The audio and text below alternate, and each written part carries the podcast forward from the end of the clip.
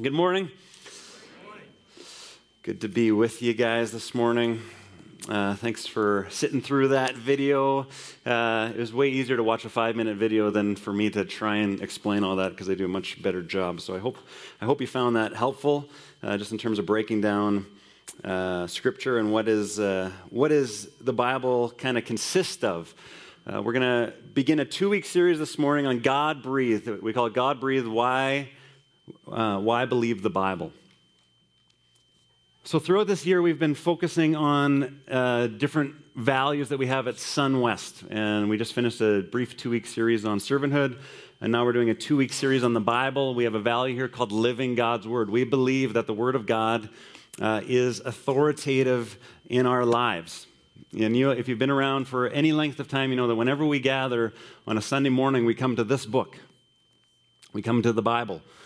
Um, and we believe that this Bible is uniquely inspired by God. Uh, and we believe that it's, like I said, authoritative in our lives. I, I remember uh, when I went to Bible school. So, I, after high school, I went to a Bible school in Saskatchewan. And I went through um, a whole year Bible school. And then that summer, I went to camp. And when I got to camp that summer, um, I got into the Bible really for the first time. I know you're asking, like, how did you get through a whole year of Bible school without reading your Bible? It's possible. Um, I learned some good skills in high school uh, about how to get by without actually doing the work. Um, but I went to camp that summer, and I just felt this, this conviction as I spent uh, months uh, alone on my own uh, to dive into the Word of God. And it, it kind of started as a discipline, and I, you know, I was pretty methodical, and I was like, I'm, I'm doing this because I feel like I'm supposed to, uh, you know, as a camp counselor, as a someone who's going back for second year Bible school, maybe I should, you know, get to know actually what's in this. Uh, and so I kind of did it out of duty. Um, I'm just wondering, Roland or, sorry, Murray, if you guys can help me out here. We're having a little bit of technical difficulty. Technology is awesome uh, when it works. Um, and so every morning I would get up and and I would spend time in the Word of God out of discipline, and it started working now, so I, we might be okay. Maybe just stay here on call here, Murray, for a couple of minutes. Uh, can I give a, get a hand for Murray, one of our producers here? So, what started out a discipline, I, actually grew into something rather quite life transforming for me. I found that as I started to open the, the scriptures every single morning when I woke up, it's like I couldn't get enough of it. Uh, and I, I, had this appetite, this hunger that, that grew, that started in discipline, but actually grew to like this, this longing and this thirst. And, uh, and soon I just found myself getting up earlier and earlier. And if any of you guys have been involved in camp ministry for any length of time, you know it's an exhausting ministry, right? You're, you got six and a half days where you're around 12 crazy kids and you're responsible for six and a half days. And then you have half a day off, and then they come the next day and it starts all over again. You do that for an entire summer. And I found that I just I couldn't get up early enough. It was like this miraculous point in my life where God just like gave me energy, gave me hunger. And, uh, you know, I can remember starting to get up at like 4 a.m. just because I, I, was like, you know, a kid would get up and go to the bathroom, like, well, I'm awake. Why don't I just spend time with the Lord? And, and so I started encountering God in a profound way as I, uh, as I got into the Word. And that's really the summer that I felt the call and the tug on my heart to pursue pastoral ministry uh, and it's because I encountered God Himself through His Word. And so I believe that the Bible is unique. I believe that it's authoritative. I, I seek to live my life based on the Word of God. And I believe that it's different than other books, other spiritual writings.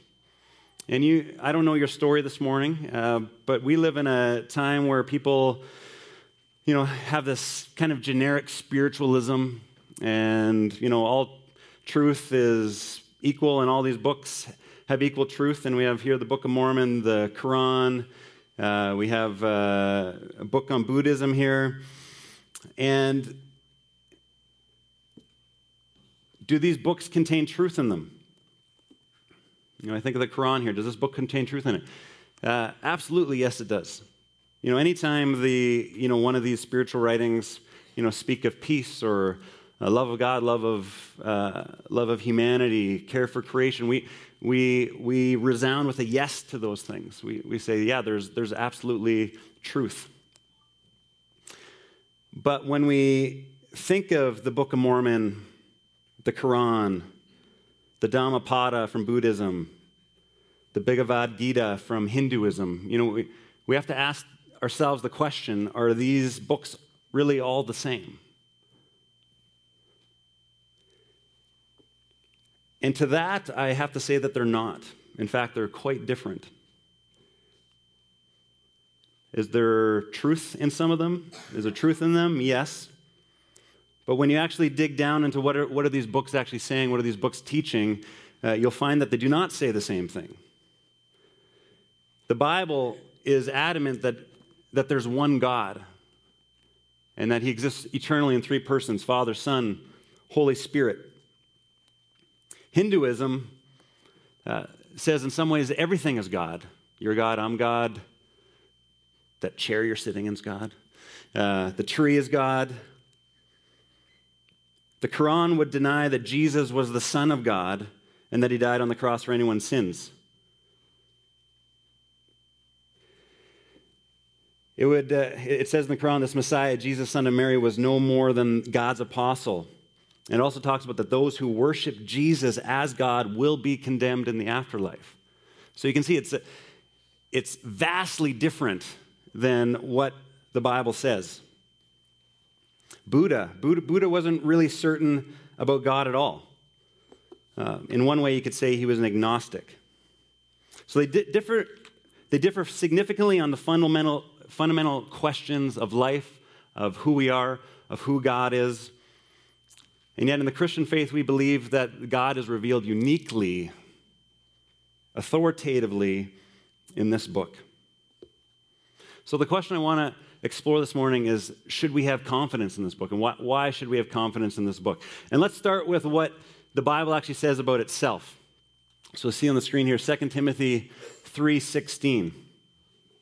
3:16 says all scripture is inspired by God and is useful to teach us what is true, to make us realize what is wrong with our lives. It corrects us when we are wrong and teaches us to do what is right. God uses it to prepare and equip his people to do every good work. So it says all scripture is what? What's the word there?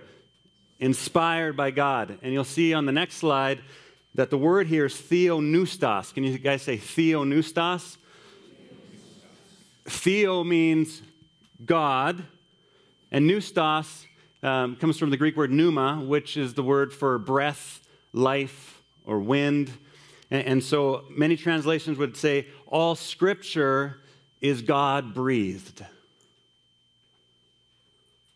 All scripture has actually been made alive by God. Thank you, Murray.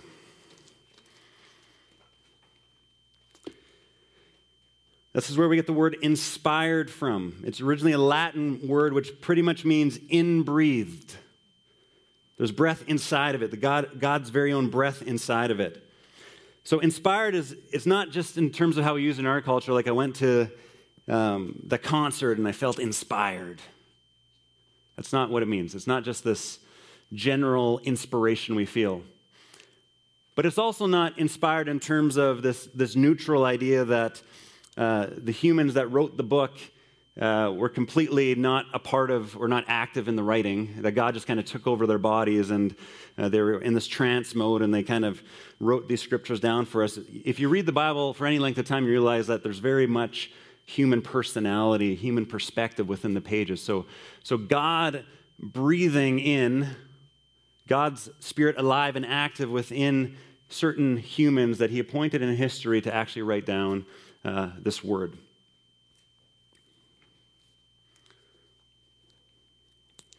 1 Peter 1:21 says, "Above all, you must realize that no prophecy in scripture ever came from the prophet's own understanding or from human initiative. No, those prophets were moved by the Holy Spirit and they spoke for God." Over 3,000 times in scripture it says, "Thus saith the Lord." So does that mean that it's true? Just because it says it? What do you guys think? Just because it says, Thus says the Lord, does that mean it's true? It, it means it's true if you believe that it's true. Uh, but in and of itself, just because someone says, I'm speaking on behalf of God, doesn't necessarily make it true. So we have to acknowledge that just because, the, just because what the Bible says about itself doesn't actually mean that that's what it is. Um, but let's explore it a little bit this morning.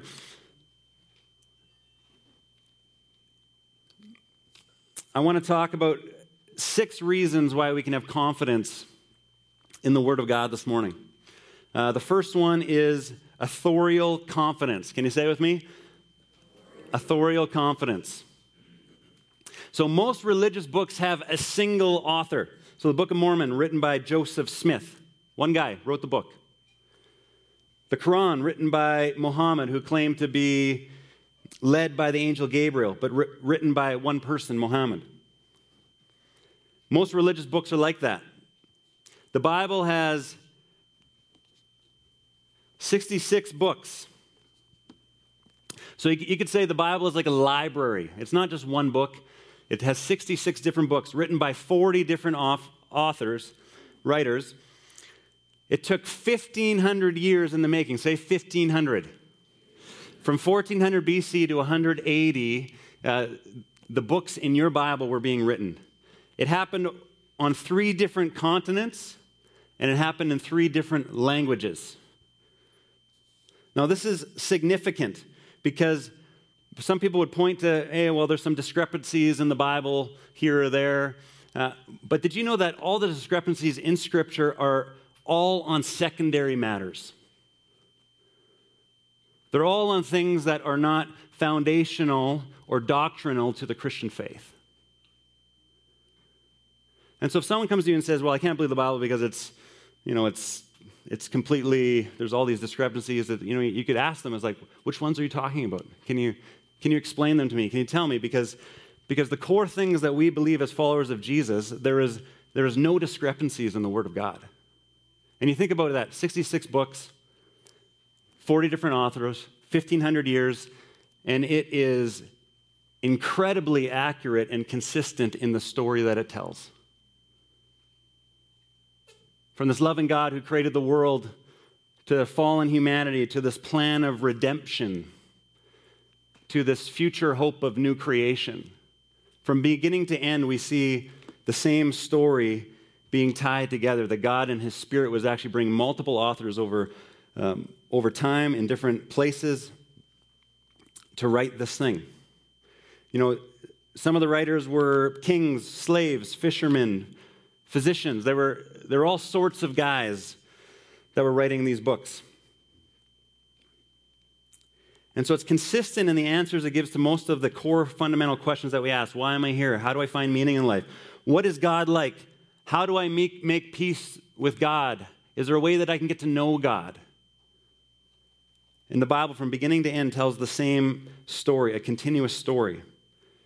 You know, you can read in the book of James, and James isn't going to disagree with Jeremiah, and Solomon's not going to go and disagree with Paul or Peter. It's incredible. If you took 40 writers over 1,500 years and you took all their spiritual writings and you crammed them together into one book, do you think that you would have a consistent story? Likely not. Right? It's miraculous what God has done through through that time through these writers. That's authorial confidence.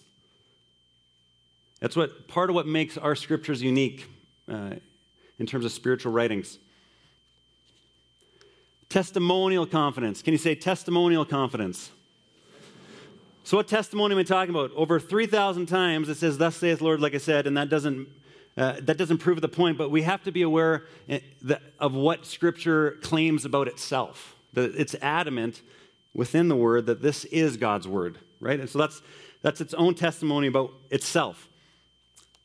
Second one, eyewitness testimony. In 1 Corinthians 15, 3 to 8, check this out. So Paul's writing says, I passed on to you what was most important and what had also been passed on to me. Christ died for our sins, just as the scripture said. He was buried and he was raised from the dead on the third day, just as the scripture said. He was seen. Can you say seen? He was seen by Peter and then by the 12. After that, he was what? Seen by more than 500 of his followers at one time, most of whom are still alive, though some have died. Then he was seen by James and later by all the apostles. Last of all, as though I had not I had been born at a wrong time, I also saw him. So here's the amazing claim that Paul is making here. That this God came to earth in flesh form, that he was crucified on the cross, and that much we know historically, and we'll get to that in a minute, but that this Jesus was actually resurrected. And the time when Paul is writing this, he says, Don't take my word for it. I'm telling you the good news of what, what Jesus has done, telling the good news about his resurrection. But if you doubt me, there's actually like 500 people that have seen him, and they're still walking among you. So go free. Feel free to go and ask them. Ask them what happened. Ask them what Jesus has done. And so there's this honest, transparent eyewitness testimony that the scriptures have itself it's not this, this hidden secret that, you know, a small group of believers had, this, you know, as if they, they were trying to, you know, pull one over people's eyes, but they, they were honest and they said, if you want to know the truth, there's actually many people that you could talk to and ask. The testimony of Christ.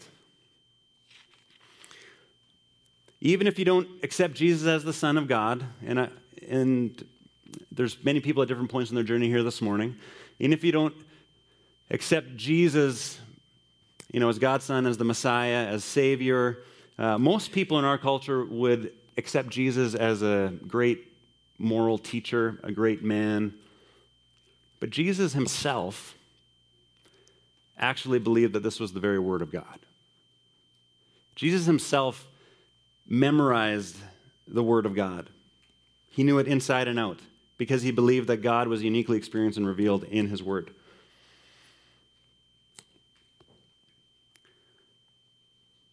Fourth, the testimony of the church.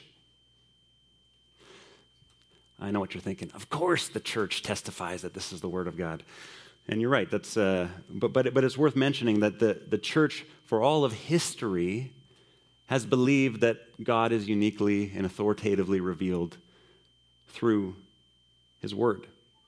And we can look at the 2,000 year history of the church, and it's, this has always been something that has guided the life and activity of the church. In 2 Peter 2.15, there's a, there's a fascinating section that says this. Peter's writing, he says, And remember, our Lord's patience gives people time to be saved. This is what our beloved brother Paul also wrote to you with the wisdom God gave him. Speaking of these things in all of his letters. Some of his comments are hard to understand. And we say, duh. Uh, so some of his comments are hard to understand, and those who are ignorant and unstable have twisted his letters to mean something quite different, just as they do with what? Other parts of Scripture. What's Peter saying here? He, he's recognizing that even in this time in history, while the apostles themselves were writing these letters, that the letters that the apostles were writing were in and of themselves Scripture. They were on par, and I would say were even superior in the mind of the early church to the Old Testament writings that they already held as the Word of God. And so we have the testimony of the church. A third area that we can gain confidence from is historical confidence. Say historical confidence. You may have heard something like this the Bible can't be relied on, like I said, because it contains so many inaccuracies.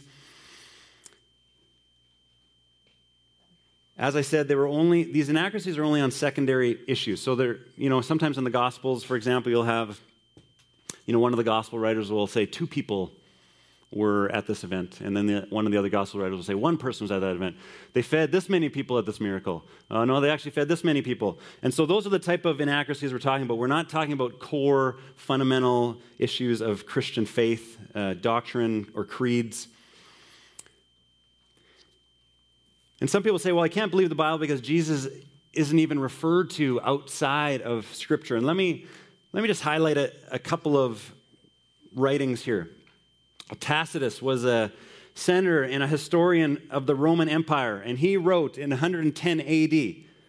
Consequently, to get rid of the report, Nero fastened the guilt and inflicted the most exquisite tortures on a class hated for their abominations called Christians by the populace. Christus, from whom the name had its origin, so we're talking about Christ, suffered the extreme penalty during the reign of Tiberius at the hands of one of our procurators, Pontius Pilatus, and a most mischievous superstition, thus checked for the moment, again broke out not only in Judea, the first source of the evil, but even in Rome. So here Tacitus is recognizing Jesus as a very real person and the movement that started in the early church as something that they could not contain, that even persecution itself, self would not stop. And even as hard as they tried to stop this movement, it actually kept going. Suetonius was a Roman historian belonging to the equestrian order who wrote during the earlier uh, imperial era of the Roman Empire, and he, and he writes this in 115 AD. Punishment by Nero was afflicted on the Christians, a class of men given to a new and mischievous superstition. What was the superstition that he was referring to? It was the death and resurrection of Jesus Christ. That was the su- superstition in reference here. Pliny the Younger,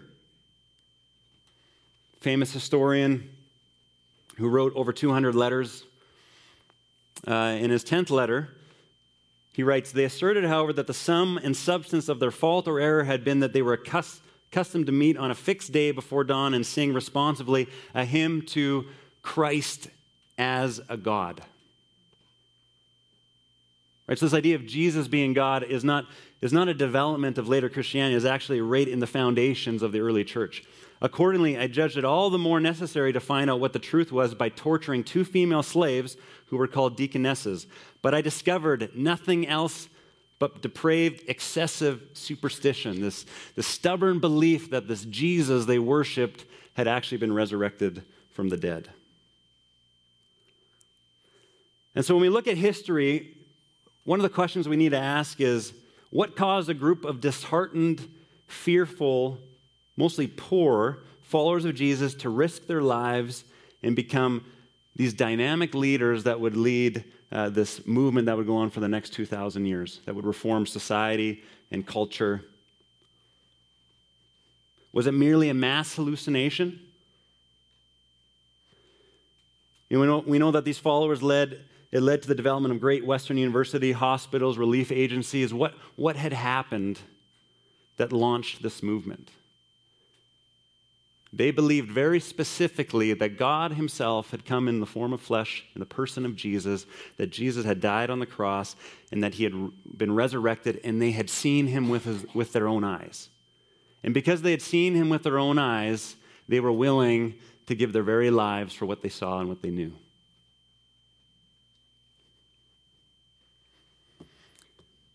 Manuscriptural confidence. Say that. Manuscriptural confidence just so you know, this isn't like a, we don't normally like get into like manuscript type of uh, talk here at SunWest. So if this is your first time, please don't be frightened away. Um, but thank you for entertaining my geekiness, uh, at least for one Sunday. How do we know what we have today actually reflects what was written in the original writings? One of the main sources uh, of this is manuscript evidence. There are virtually no ancient writings that we have that are original writings. They all come from manuscripts. Manuscript is an ancient copy of an ancient text. So you think about there's no photocopiers at the time. So how did the copies come about? You had people that actually sat down to make physical copies so that we had copies. Right? So you can imagine making a physical copy of your entire Bible and writing that out. That, that would be a manuscript. So the question is, how reliable are those manuscripts? Well, before we come, back, come to Scripture, uh, let me reference Herodotus' history, uh, which historians would say is a very accurate, uh, believable, trustworthy account of, uh, of Roman history. There's eight, cop- eight copies, eight manuscripts. Everybody say eight manuscripts. And the time between the oldest manuscript we have in the original writing of Herodotus is 1,300 years. Say 1,300 years. That's a long time. But there's enough confidence with historians with these manuscripts to say that we believe that this is actually reflective and accurate of what Herodotus wrote. Let's, let me point out another one that you've probably heard of Plato's Republic. Anybody read Plato's Republic in school? Couple of hands in the air. Okay, did your teachers, when they taught you, give it to you and say, now we're not sure, you know, if this is actually what Plato wrote or if it's accurate, uh, if it's reflective? They don't they don't really go there uh, because they believe confidently that what we have in Plato's Republic is what Plato himself wrote. Seven manuscript copies. Everybody say seven manuscript copies. 1200 year gap. Yeah, you can say that too. 1200 year gap. From the oldest copy of the Republic that we have, of the manuscript copy that we have, to the original writing, a 1200 year gap. Yet this is enough for literary scholars to say, we are confident that this is Plato's writing. Now let's talk about Scripture, the New Testament specifically. You know, so I don't, I don't, know where your mind goes to, how many manuscripts there might be of the New Testament. You know, seven, eight, nine, ten. How about 24,000? Just think about that for a second 24,000 manuscripts of the New Testament. And not one of those manuscripts, or sorry, the oldest manuscripts we have is only a hundred year gap from the oldest manuscripts we have to the original writings. So we're not talking 1200 years, 1300 years, 1400 years, we're talking a hundred year gap. And so, this idea that, you know, we can't have confidence that the Bible is actually the original writings is, is actually quite bogus. There, there is no other writings that we have that could stand up uh, or that, that, ha- that we could look at with the amount of confidence we have in the New Testament and know that this is reflection of actually the original writings. We don't hold any other writings to the scrutiny that many people hold the Bible to, but the Bible stands up incredibly well uh, because of some of these realities. Now, admittedly, there are discre- I mentioned this before, there are discrepancies in the Bible. And so you can imagine if you were sitting down writing the whole Bible from start to finish 24,000 times, that there would be a few errors, right? You'd probably miss some letters. You might write the same word multiple times. Did you know that throughout Christian history, we have been very transparent on those errors in, uh, in history. If you look in your Bibles, you will find anytime there's kind of manuscript discrepancies, or this manuscript had this, this one didn't, and um, they're noted in your study Bible if you have a study Bible. No one's hiding behind some of these discrepancies. There's only two discrepancies that are of any significant length, and those are in Mark chapter 16 and John chapter 8. So, how many of you guys have Bibles on you right now? Okay. Uh, someone, you know, maybe a couple of you or all of you can open your Bibles to Mark chapter 16. Some of you can open to John chapter 8. Let me open uh, my Bible to Mark chapter 16. This is kind of the section, I don't know if you, you know it, where they're, you know, it's the end of the, the Gospel of Mark. If I can get there. And this is what it says in my, in my Bible. It'll, it'll, it says, here's the short rendering of Mark. Here's the longer ending of Mark. The most, and then it has a footnote here. It says the most reliable early manuscripts of the Gospel of Mark end at verse 8. Other manuscripts include various endings to the Gospel. A few include both the shorter ending and the longer ending. The majority of manuscripts include the longer ending immediately after verse 8. So you'll find, you'll find that note in Mark 16. You'll also find it in John 8 uh, with the woman caught in adultery. The original, the oldest original manuscripts we have don't have those two sections of Scripture, but they were in some of those 24,000 manuscripts. And so they get put in your Bible, but there's a note there that the, this is where um, there's some disagreement between some of the manuscripts. They're all noted for you. So we can have great confidence that what we have in our word is actually uh, the original writings of the authors themselves. Fifth point prophetic confidence. Say prophetic confidence. So there's over 2,000 prophecies in Scripture. 200 of those prophecies re- refer directly to the life, death, and resurrection of Jesus. And there are no prophetic failings in Scripture. Now, granted, there are prophecies that have yet to be fulfilled. There are some of them. And we think of the second coming of Christ and the prophecies around that event. Obviously, those uh, prophecies have not yet been fulfilled. But the other prophecies, there's been no prophetic failures. And uh, you know, you can you can look into this on your own. I won't I won't belabor the point here, but uh, one example would be uh, you know prophecies around the destruction of certain cities, and you'll find if you looked up these references in your Bible in Ezekiel 25, the destruction of Moab, Ezekiel 30, the fall of Egypt, Nahum 1, Nineveh, Isaiah 13, Babylon, Hosea 13, Samaria. Throughout Scripture, you will, you will see prophecies about the fall or destruction of certain cities, often hundreds of years before the events happened. And there's thousands of those. And so we can look at Scripture and say, we have a prophetic confidence. We look at the prophecies in Scripture and see God's divine hand in it because it's proven to be true. And you would think that of any divine book that we claim this is God's word to us, that if there's prophetic, uh, if there's prophecies in it, that those prophecies would ring true. And you might say, well, that's the same as the other spiritual writings, and, uh, and I would like to say that it's not. And please feel free to look into that. But the, the, the, our scriptures are actually very unique in terms of the, the prophecies in it and the amount of prophecies, um, successful prophecies within Scripture itself. Okay, we're almost there. Last point of confidence experiential confidence. Can you say that? Are you guys sticking with me okay here? All right. I must confess that when I decided to really take the Bible as authoritative, I didn't think one iota about manuscripts, about historical confidence, um, you know, about prophecies or any of that stuff. Uh, my personal uh, conviction came from my own experience with Scripture. And so, why I want to conclude on this point is I would say try it out for yourself. Don't take my word for it.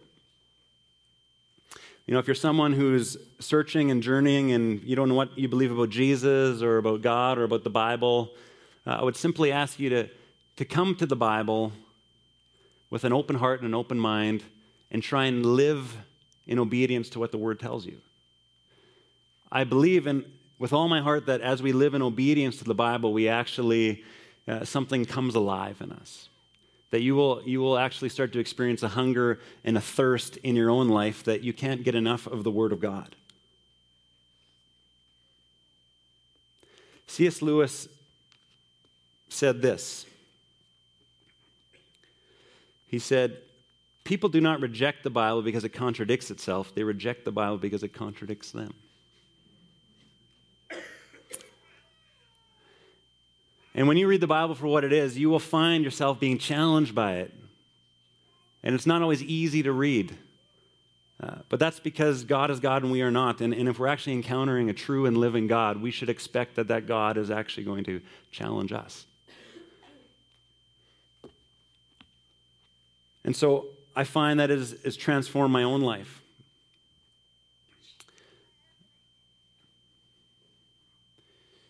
And in Hebrews 4, verse 12, it says, For the word of God is alive and powerful. It's sharper than the sharpest two edged sword, cutting between soul and spirit, between joint and marrow. It exposes our innermost thoughts and desires. God's word is alive and powerful. It's sharper than a two edged sword. Would you try it out? I don't know what your, what your experience is with the word, what your daily, weekly, monthly, yearly practice is with the word. Uh, but have you been in it lately? Has it become part of your regular life that you are actually feeding on the Word of God? And if you're struggling with confidence in the Word of God, um, I would ask some questions around how much you are uh, reading it or heeding to it. Psalm 34, verse 8 says, Taste and see that the Lord is good. I was. Um, I was on a bike ride last week, and I've been uh, I've been on a pretty training pretty hard for some things coming up, and uh, and so I've been pushing my body to see what what its limits are, and uh, so I've been doing a lot harder rides, longer rides, and and trying to uh, eat less and drink less when I ride, just to try and you know test my limits. Um, and so I went for a big ride uh, just over a week ago, and you know I was on my bike for I think I was it was four and a half hours, and multiple big climbs, and it was a hot day out, and it was a good ride. And I passed I passed some hikers, really nice hikers on my ride, and uh, and then a couple hours later I was climbing up to the same spot that I'd been, and when I was climbing, I my muscles started cramping up I was like, oh, that's not a good sign. Um, and I didn't have food on me. I didn't have any water left on me. Uh, and then I started getting lightheaded. And, uh, and my legs like stopped even working, right? And I, I felt like I couldn't see straight. Um, and, uh, and I had to, I was trying to push my bike up the, the, the last climb and I couldn't even walk it actually. My legs just started giving out. And I had to lie down on the side of the trail and uh, I was there for a long time. And my wife's probably at home, like wondering, well, where, where, where is he? Did he get eaten by a grizzly? Or, um, but I was just there by myself, no cell phone service, and I'm just, I'm just praying on the side of the trail, like, God, bring somebody. Bring somebody my way. And nothing. Oh, sorry, no, I waited on side travel for a long time. And then I prayed, and actually, immediately when I prayed, I started hearing voices. That's what happened. So, don't want to discredit God did something cool. Uh, I, so I'm, i was there for like 20, 30 minutes. I'm like, Jesus, I need somebody to come and feed me. I need someone to come and feed me. And then all of a sudden, those hikers that I'd passed a couple hours earlier, um, you know, these hippie hikers, they're, they're hiking in bare feet. The guy's got no shirt on. Uh, they're super happy. And they asked me if I uh, wanted to smoke some stuff with them. And I, I said, I'm quite all right. I was like, but if, and they looked at me like, dude, you don't look very good. And I'm like, yeah, I just, I'm struggling. And they're like, well, do you want some food? And so, uh, so this guy, he has like this big container, and it's like, it's like this mix of like chia seeds and oatmeal and raspberries and grapes and like all the stuff just kind of piled in together. And he takes out his own silver used spoon and he's like, dude, here, have, have some food. And I could care less for that spoon of it. I just like, I start shoveling it in. And uh, this, this lady that was there uh, gave me some nut butter.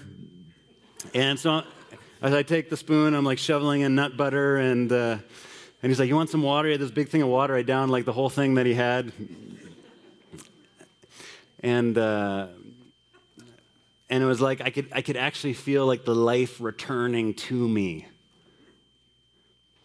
And so I sat there eating for 10 minutes had a great conversation with them. Yeah, they just came from like this new age retreat, and they, you know, actually when I first encountered them, I was like, I was like, "Do you guys have, uh, you guys got some food?" And they said, "It's like, yeah, we love, we love all created beings. We would love, you know, they were totally baked, um, but they were, uh, they were a godsend." And uh, and I just felt like the life returning to me. And Scripture over and over again refers to this in metaphors very much similar to food, water, bread, nourishment. And maybe you feel like you are, to, to, take that metaphor, you are, you are struggling. You can't move forward. You're, you're stuck. And I would just say, come and eat. Like God's given us His Word. And I find when you come to His Word, that'll quench your thirst. It's the very bread of life. And if it's not part of your routine in your life, I would encourage you to make it a regular part of your routine in your life. Because the more you, the more you engage with it, actually, the more hungry you become for it. And you'll find that the God breathed theopneustos scripture actually becomes the source of God breathing life into your very being. So let me pray for you, and then I have one more announcement. Father, we thank you for your word. Uh, we thank you that it is God breathed. Lord, that we, when we encounter it, we actually encounter a living God. We thank you that it's sharp, like a two edged sword, that it has the ability to cut through to our heart, to encourage us, to challenge us, to rebuke us, to call out of us who you created us to be. Lord, I pray that we would be a community of people, Lord, that lives your word, that longs for your word, that is hungry for your word, that we would be marked by your word. Lord, that we would live in obedience to your word, even when we don't understand it, even when it disagrees with us, Lord, that we would agree with your word, that we would live in, in, in agreement with your word. Lord, I pray we wouldn't buy into the lie that says, well, unless I feel like it, I'm not going to listen to it. Lord, obedience to you comes before our own feelings. And so, Lord, I pray that you would just raise the level of obedience, the level of discipline, Lord, that we would be a community that chooses obedience even when we feel like being disobedient. And Lord, we thank you that they're the very words of life. Um, so would you breathe life into us? In Jesus' name, amen. So before my announcement, if the Bible is authoritative and inspired, why are there so many different opinions on what the Bible says? How can the Bible be, sore, be, a, uh, be a source that supported things in history like the Crusades, the Holocaust, number of genocides, the American political agenda. You know, what do we do with the parts in the Bible that are extremely uh, violent and seem very unlike Jesus? Come back next week. That's what we're going to talk about. Okay.